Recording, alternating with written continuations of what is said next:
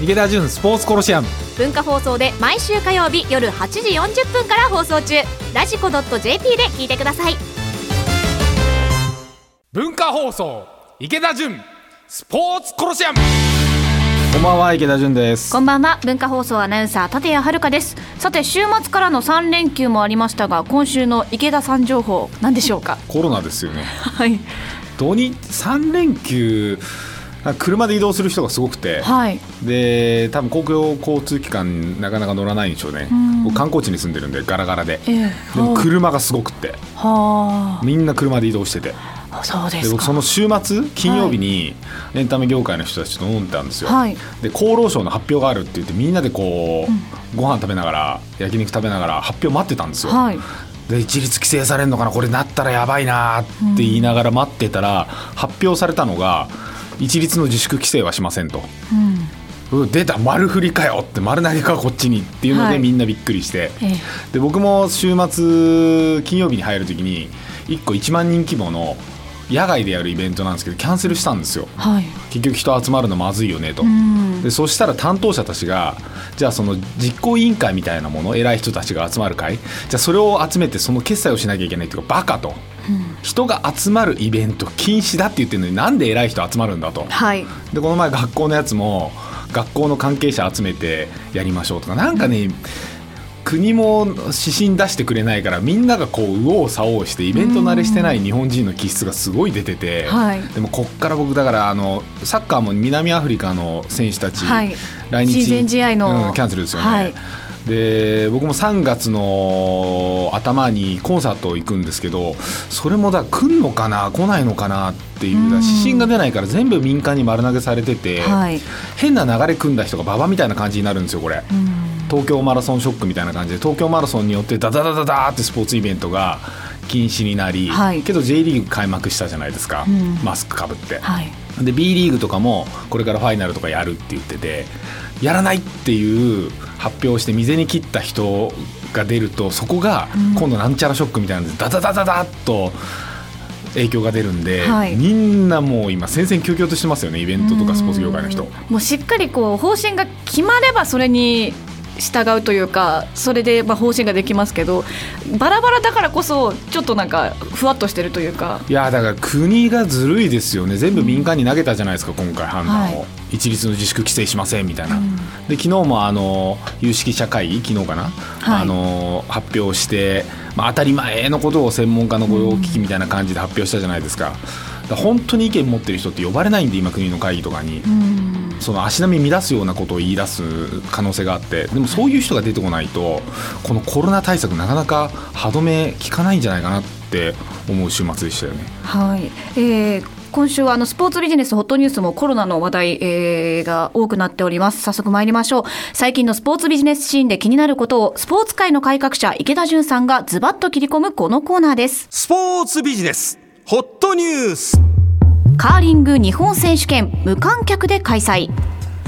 日本カーリング協会は新型コロナウイルスの感染拡大や厚生労働省からの通知を受けて今日開幕したミックスダブルスの日本選手権を3月1日の決勝まで全ての試合を無観客で行いますサッカー鳴り物禁止でイニエスタ確かに変な感じ23日にノエビアスタジアム神戸で行われた神戸対横浜 FC 戦で応援歌片組などの応援行為や旗鳴り物など応援道具の持ち込みが禁止され試合中はちゃんと応援歌の代わりに手拍子を繰り返して選手を鼓舞。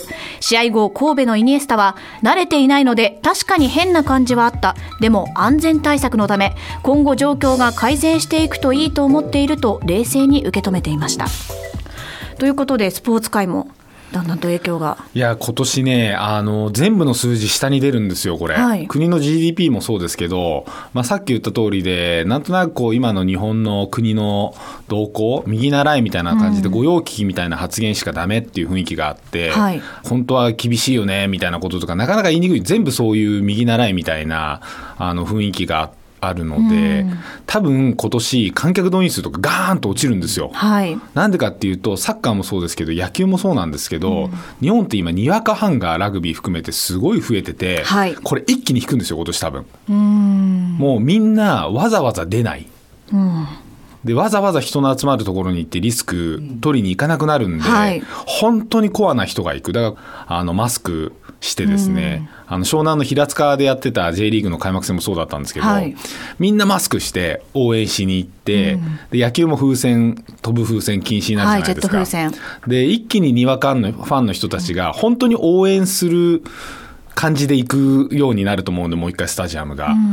なつ野球とかサッカーをつまみに、みんなでワイワイ楽しみに行くっていうのはリスクが多いんで行かなくなるんで、だから今年はスポーツ界数字冷えていきますよね。予定がなくてちょっと好きだから行こうかなって思ってた方は、まあ、人が集まるしどうしようかな、やめようかなっていう方向に確かに動くような気がしますね。そう、それでこっから今、うあの、エンタメ業界もスポーツ業界も裏はい。で先生教教としてるのは、芸能人1号誰になるんだろう、スポーツ、働いてる人もそうだし、選手も誰1号で出ちゃうんだろう、これ出た瞬間に、一気にやめなきゃいけなくなっていくんで、すごい怖いですよね。まだ1号出てないじゃないですか、芸能界も。はいうん確かにその観客の皆さんもそうですけど、選手の方々ももちろんリスクがあるということですもんね、集まるというこだからとで。JR のね、相模原駅の駅員さんはいの発症がすごく言われてるじゃないですか。ええしかも2日遅れで相模原市も JR も発表してて。はいで、スポーツ業界も芸能界も、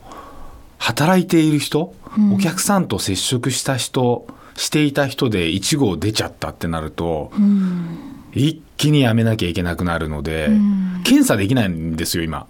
はい。全く検査できなくって、あの自治体によっても基準バラバラなので、中国の方行きましたかとか行ってませんって言うと、実際の検査してくれないじゃないですか。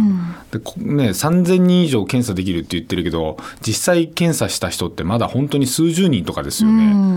いや、だこれ検査できないとなると、試合運営に当たってるスタッフとか、本当はもう事前に検査しないといけないぐらいなんだと思うんですけど、はい。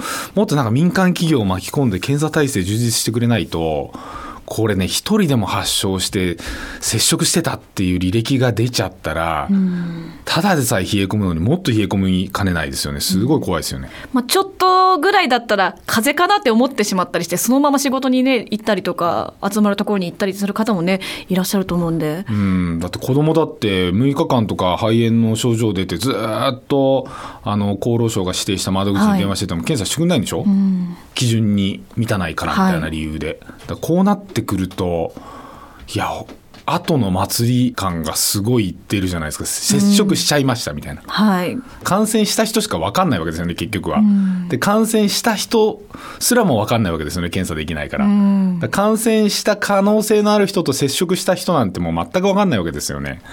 いやだからもうスポーツとかイベントとかすごい怖いですよねこれ、そうですね。うん。文化放送池田純スポーツコロシアム。横浜 DNA ベイスターズ初代社長で一般社団法人埼玉スポーツコミッション会長の池田純さんとお送りしていますがここからはポッドキャストでお聞きの方々にお届けします、さあ前半はコロナウイルスによるスポーツの影響についてお話しいただきました。ねもうちょっと暗い話ばっかりではい。嫌になってきますよね、コロナもね。うん最近ちょっとやっぱりコロナの話題がねずっとずっと続いてますからね。うん、いや、だからすごく露呈してんのが国の主導力不足っていうか、やっぱり国の、なんブレーンっていうか、その辺の力が弱まってますよね。うん。なんかこう、隠蔽っていうか、隠したり、そういう方向ばっかり、それでよくない情報は隠していって、御用聞きみたいな人揃えて、はい。いや、だ失礼に当たるかもしれないですけど、厚労省の管轄の有識者会議、専門者会議の記者会見見てても、いや、そんなこと分かってるよっていうような話しか出てない、来ないわけで、専門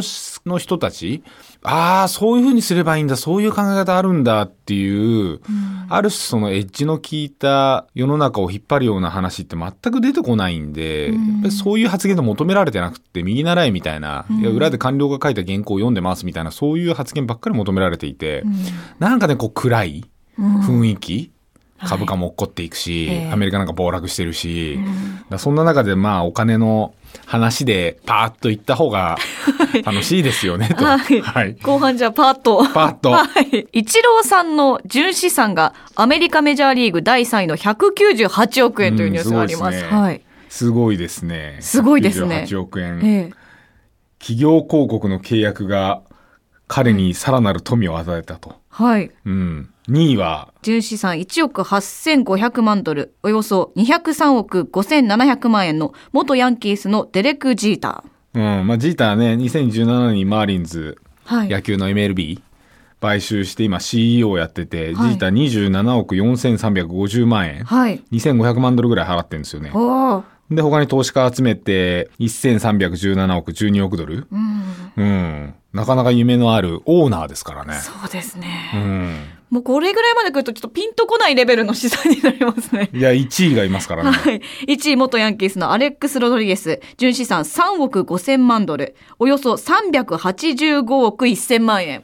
うん、ニューヨークポストによると、はいメッツ買収を、ニューヨークのメッツ。検討していると。はい。うん、メッツ高いと思うんですよね。そうですか。高いですよね。この記事によると3300億ドル ?30 億ドル、はい。うん、まあかなり高いですよね。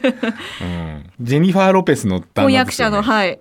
ジェニファー・ロペスの資産は推定4億ドル。およそ439億円。うんちょっとわけわかんなくなってきますね。いやでもこれ一人じゃ買収できないですからね。そうか、なるほど。うん、またいろいろファンド組んだりとか、投資家集めなきゃいけないですよね。へえ、そうか。二人の合計800億円を超えるということで。いや、でもね、あのー今もう選手やって、はい。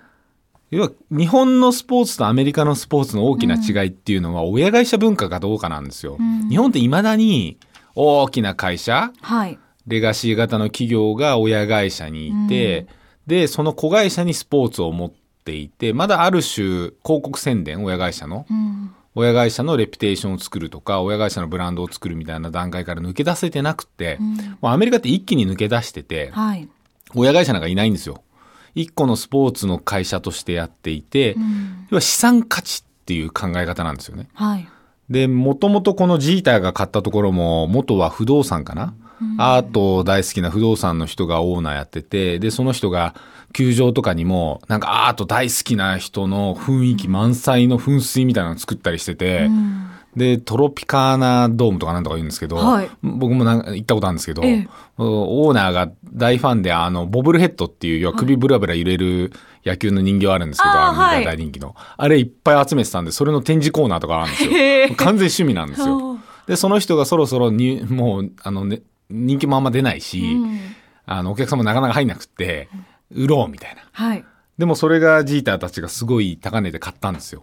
その人は儲かってるんですよ、それで。うーん。なるほど。そうだ、スポーツ選手が、まあお金ある人とかと組んで、はいまあスポーツ球団を買ったり、で、サッカーとかもそうですけど、例えばマイケル・ジョーダンとかはがい買ったり、あの JG とかが、はいあの、ブルックリンのバスケットチーム買ったりとかしていて、要するに個人がオーナーになる時代っていうのがもうやってきてるんですよ。どんどんどんどん。はいで、その個人っていうのも資産家じゃなくて、そのファッションとかね、面白い考えを持った人たちがどんどん入ってきてるんで、どんどんアメリカのスポーツって千差万別、いろんな味出していって、いろんな色出していって、オリジナリティ出して、面白いチームになったり、面白い演出になったり、かっこよさが出たりしてるんですよ。で日本でもだんだん実はその流れが進んできだしてて、はい。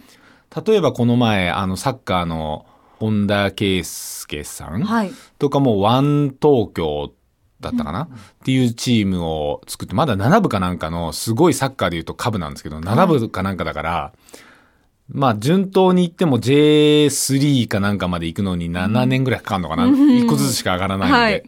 で、そこにあの、タレントの武井壮さんが監督になって、乙武くんが GM になって、はい。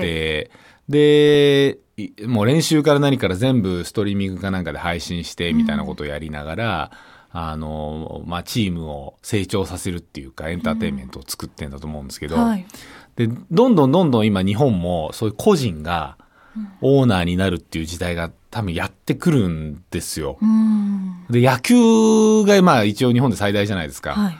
あの、今12個しかない中で、王さんも16球団構想とか言われている中で、はまあどういう、まあ異質を受け入れていかないと、あのーもうこれから発展していかないんで、例えば4球団増えるんだとすると、どういう異質なオーナーが出てくるのか、はい。そこを受容していかないと広がっていかないし、で、サッカーもこれから、まあ、どんどんどんどん世代交代が起こっていくわけですよね、メルカリを皮切りに。はい。で、バスケなんかはもう個人の人とかで脱サラしてオーナーになってる人とか、どんどんどんどん出だしてきてるので、これからは個人がオーナーになってって色を出していくっていうのが日本のスポーツ界で僕は起こると思ってるんですよ。まあ、各言う僕もオーナーになろうとしてずっと3年半ぐらい苦心しているわけで、はい。なかなかでもそういうチャンスってなくって人のものを売ってもらう作業なんで、なるほど。うん。新規参入ってなかなか難しいんですよね。ん本田圭佑さんみたいに7部みたいな、かなり株からなんなきゃいけないんですけど、そうすると道のりがすごい長いんで、まあ、これからはどんどんどんどん自分、例えばサッカー選手も野球選手も、選手の時代にいろいろ球団経営とかクラブ経営に不満がみんなあるわけですよ。はい。身をもって感じるというか。そう。で、自分でお金を手にして、どうにかして叶えたい。自分がオーナーになって、自分のやりたかったクラブチーム、球団を作りたいと思ってる人たちも多いわけですよね。で、どんどんどんどん世界に出ていって、まあ、ある程度のお金を稼いで、はいアメリカだって一番のロドリゲスですら、400億ぐらいなわけですよね。はいけど400億だとアメリカは日本と違って球団が高いんで、うん3000億とかには届かないわけですよ。はい。日本とかも頑張っても選手ってやっぱり数億円で、うん。どうしてもやっぱり球団とかクラブ買うってなると数十億から数百億必要なんで、一人じゃできないわけですよ。うん。だから本田選手とかは7部とかの、まあそんなにコストのかからないところ。で、武井壮さんも0円だみたいなこと言ってるし、はい多分今みんな0円なんでしょうね。そこから派生する他の部分と、あとは成長した時に、まあストックオプションなり何なりついて儲かるみたいなやつなのかもしれないですけど、はいみんなこう、スポーツやりたい自分のやっぱり目指していた夢のチーム、クラブを作りたい、そういう形で地域密着していきたいって思う人は、アメリカを見てると、一番動き先に行くんで、はい。わかりやすくって、うん。日本も必ずやってくるんで、ミュージシャンのかっこいい人とかが、どっかのクラブ持ち出しましたとか、なるほど。うんいやでも夢がありますよね。選手の方ってこう、全経験を得られて、まあ指導者になる方もいれば、タレントになる方もいろいろいらっしゃいますけど、オーナーになるっていう夢を持ったら、それはそれでなんか新しい道として、すごく夢がある気がしますいやね。結局ね、スポーツってオーナーなんですよ。ん僕も雇われ社長やりましたけど、はい雇われ社長ってどの球団もそうなんですけど、みんなそのうち辞めさせられるんですよ。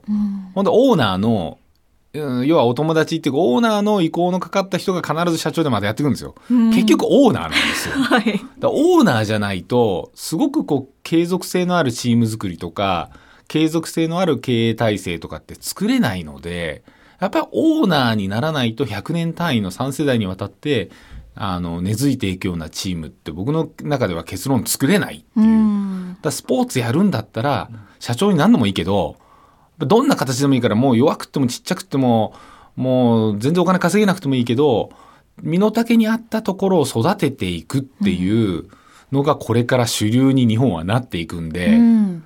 なそういう面白いところが出てくるはずなんですよね。だ本田圭佑さんがどこでやってようがいいわけですよ、別に。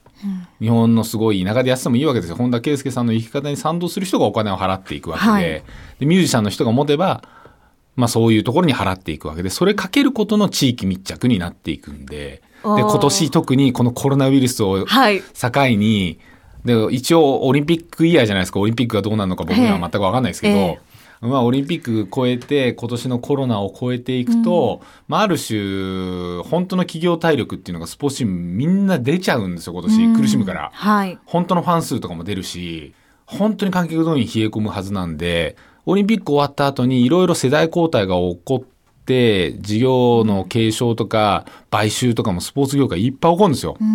企業もこれからね、自分の本業に注力しなきゃいけないから、スポーツ経営でなかなか苦心してお金稼げなかったところ、自分の会社、親会社とのシナジー埋めなかったところっていうのは、2020年終わったら、てかもう今年から多分いろんな話がいろんなところで起こってるんで、あの、自分のところのやつ買いませんかとか渡しますとか、はい。うん、だからすごくそういう意味では僕は個人オーナーとして新たな面白い目立つ人たちがどれだけ出てくる時代が来年やってくるんだろうと。第2フェーズのスタートみたいな僕は印象なんで。うんもうちょっと区切りの年というか、大事な一年ということです。大事な1年ですよ。で、コロナによって何回も言いますけど、はい本当に冷えるから一気に。ううんん。だからもう今年で次の世代へっていう時代になるんじゃないかなっていうふうに思いますよね。はい、えー今週もスポーツビジネスのホットニュースお伝えしました。続いてこちらのコーナーです。スポーツ夢ぐり機構。アスリート、スポーツ選手にとって温泉はコンディションを整えたり、疲れを癒したり、リハビリしたりする格好の場所です。そこでスポーツ選手にまつわるとっておきの温泉話をご紹介していますが、今回は池田さんがおすすめする温泉です。どちらでしょうか？これはなかなかですよ。なかなか？なかなかですよ。一応東京都なんですけど、はい。東京都といえど青ヶ島。あ、島シリーズ来ましたね。島シリーズの一番、ちょっとまあ、ある程度遠いやつですよね。はい。青ヶ島の、はい。しかもこれもあれですよ、触れ合いサウナ。サウナ。はい。いや、でもここはね、なかなかすごいんですよ。はい。あのー今まあこのコロナウイルスでみんな外出控えてるじゃないですか。はい。けど、やっぱり屋外、なるべく人と触れ合わない場所に、車で行くっていうのがうん僕はこの週末見てて感じて、はいすんごい渋滞してたんで、うん。はい。やっぱり海の方の、まあ、風が吹いてて、人と触れ合わない場所。はいでこれちょっと悲しいんですけど、やっぱりレストランとか食べるところはガラッガラなんですよ。うん密室なんで。はい。けど、外に行くところに自家用車で移動するっていうのは、今僕はだんだんそういう傾向が増えていくんじゃないかなっていうふうに見ていて。はい。で、スポーツも、なので、外だし、うん。まあ中のやつもありますけど、はいあのー風の吹いているところでやるスポーツとか、海のスポーツっていうのは僕はかなり安全性が高くて、うんで、ちょうどさっきあの、ディレクターさんから聞いたんですけど、八丈島はい。はまだ発症者もいなくって、うんで、風も吹いているし、はい。まあ、ある種孤島じゃないですか。ええ。らそういう感染者が出てなくって、あのーすごい観光の人増えてるんですって。へえ。人気になってるんですね。いや、なんか変わると思うんですよ、僕今年日本っていろんなものが。はい。で、その八丈島、この前も温泉紹介しましたけど、はい八丈島の先に青ヶ島っていうはい島があるんですよ。はい。これすごいんですよ。はい。絶海の孤島なんですよ。へえ。でも東京都なんですよ。はい。昔はいろいろこう島流しにあったりすると、うんその島に一番厳しい人が送られるはい。って言われてた島なんですけど、僕あのーサーフィンやったりダイビングやったり、マリンスポーツやるんで、はい。あのダイビングで一回行ったことがあって。僕が行ったのはもう10年ぐらい前なんですけど、八丈島からフェリーに乗っていくか連絡船に乗っていくか、風のあんまり吹いてない日にすぐ飛ばなくなるんでヘリコプターで行くっていう2択しかないんですけど、簡単に行けないんですね簡単に行けない。はい。で、僕はあの連絡船に乗って行ったんですけどね、はい。八丈島から結構遠いんですよ。な何時間かかるんですけど。うんで、行くと絶海の孤島に、どんぶかのところにいきなり火山みたいな形で山がボコーンと出てるのが島なんですけど、はいで、その島の周りに道路を切って、螺旋階段みたいになっているところどころに人が住んでるんですけど、うん港もないんですよ、絶海の孤島だから。うん浅瀬がなくて、いきなりどんぶかからドーンって島があるんで、はい波もすごくって、で、港に着いたら三方港っていう3つの宝の港って書くところに着くと、クレーンで船を持ち上げるんですよ。ほう。それで陸に上がる。はい。ないしは波がある程度穏やかってもすっごい揺れてるんですけど、そこで下ろすだけのコンテナをあの港に上げるんですけど、もう手つかずの大自然だから、はいダイビングやる人にとって憧れの場所で。すごいんですよ。いきなりどんぶかで40メートルとか50メートルの深さへで、え。もう魚も擦れてないから、あのそこで僕カツオ釣りとかもやったんですけど、入れるだけでカツオバンバン釣れるんですよ。ええ、楽しそう。それでみんなカツオを港でさばいて、あのー唐辛子溶いたはい。醤油につけて、みんなそこで食べてるんですけど、夕飯とか。じゃあ行くのは大変ですけど、もう行ったらパラダイスですね。いやパラダイスだけど、まあまあ大変ですよね。地熱がすごくっへて、ー火山だから、なるほど。全部あちこちに煙が出てるんですよはあ。で、山の中こう入っていくと、まあ民宿みたいなものも何個かあるんですけど、僕はそれで民宿みたいなところに、知り合いが親戚がいてええ、その人に紹介してもらって止めてもらったんですけど、一応民宿なんですってはい。お客が来たら開けるみたいなこと言ってて。それで地熱があちこち出てて、プリン山っていう山が真ん中にドーンとまた、はいこう、島の中にもう一個山みたいなのがあって、プリン山って呼ばれてるんです。そのそばに、あの、地熱でサウナがあるんですよ。地熱でサウナそう、あの、公共施設みたいな感じなんですけど、はい。地熱を利用してサウナになってて、へえ。フィンランドとかノルウェーみたいな感じなんですけど、それで体から汗を流した後に、まあ、お湯をかけてはい体をこう洗うみたいな。サウナメインなんですけど、はい。そ、そこに行って、青ヶ島でダイビングをして、ナポレオンとかすごいいるんで。普通にいるんですよ。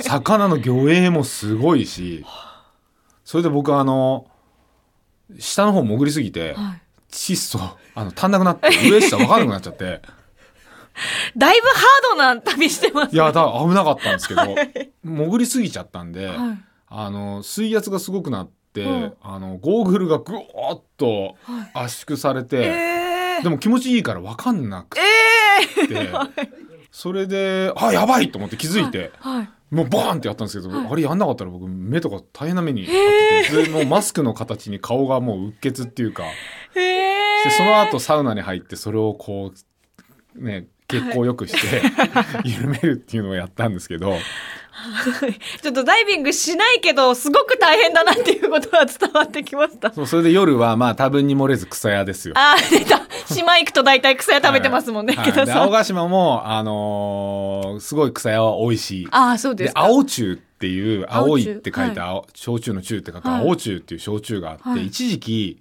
もう手に入らない幻の焼酎って言われてたんですけどまあここに行くと青中なんで青 手に入るんですけど青中飲みながらサウナに入って流した体をあの青中と草屋で夜を楽しむっていう。なんかお酒も強そうですね、それ。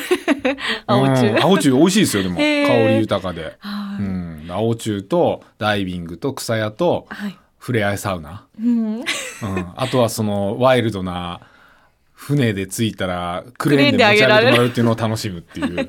なんかし池田さんの島シリーズ、だんだん行くのが大変な場所になってる気がしますけど。いやでもこれ以上大変な日本の島は僕も行ったことないですけど。なるほど。じゃあ、ここが一番大変というところで。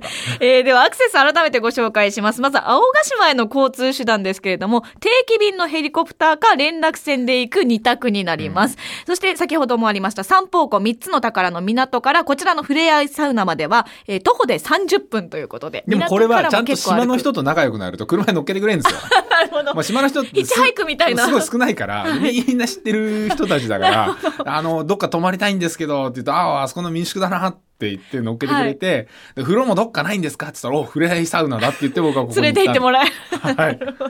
はい、ということで、今週は池田さんがおすすめする青ヶ島の触れ合いサウナご紹介しました。さあ、今日もエンディングです。もう、温泉がだんだん大変になってきましたけど。温泉ねどんどんどんどん。でもあのやっぱりこう自然にいるのがいいんじゃないですか今みたいにウイルスが流行ってきだすと、そうですね。ん。だ昔とかもうこんなことって多分あったんだと思うんですよ。ただ今、情報も発達してるしインターネットも発達してるしいろいろ人の意識も高くなってるし、科学的な部分も発達してるんでこんだはけいろいろやっぱり問題になって対策とかになってますけど、もう何かあったらやっぱり自然に行けば、うん、うん、もうスギ花粉ぐらいですよ今。困るのは本当は。うん、そうですね。うん、僕らもうマスクとか手に入んないから、はい。手に入れるのももう諦めてて、うん、でスポーツの会社じゃないですか。やっぱりかかるとまずいわけですよ、うん、うんとはいえもう本当にマスクも手に入らないからなるべく会わないようにして人にも、で全部テレワークですよね。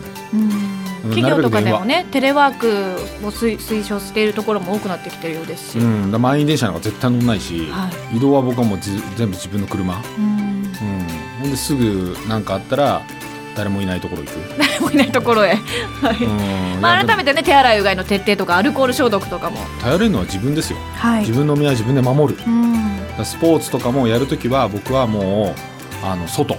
一人外一人。外一人。はい。結構難しいね。はい。そうそうなんですよ。まあでもテニスとかもやってますよ。ああ、そうですか。う。ん、テニスとかは別にねあの人との距離もあるし、うん。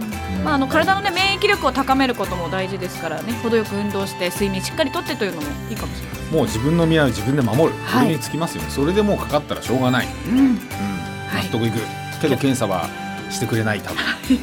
まああのおのおの気をつけましょうということで。分で守るしかないですよ。そうですね、うん。はい今日はこの辺りでお時間となりました。お相手は？池田純と。文化放送アナウンサー立谷遥でした。ではまた来週火曜日の夜に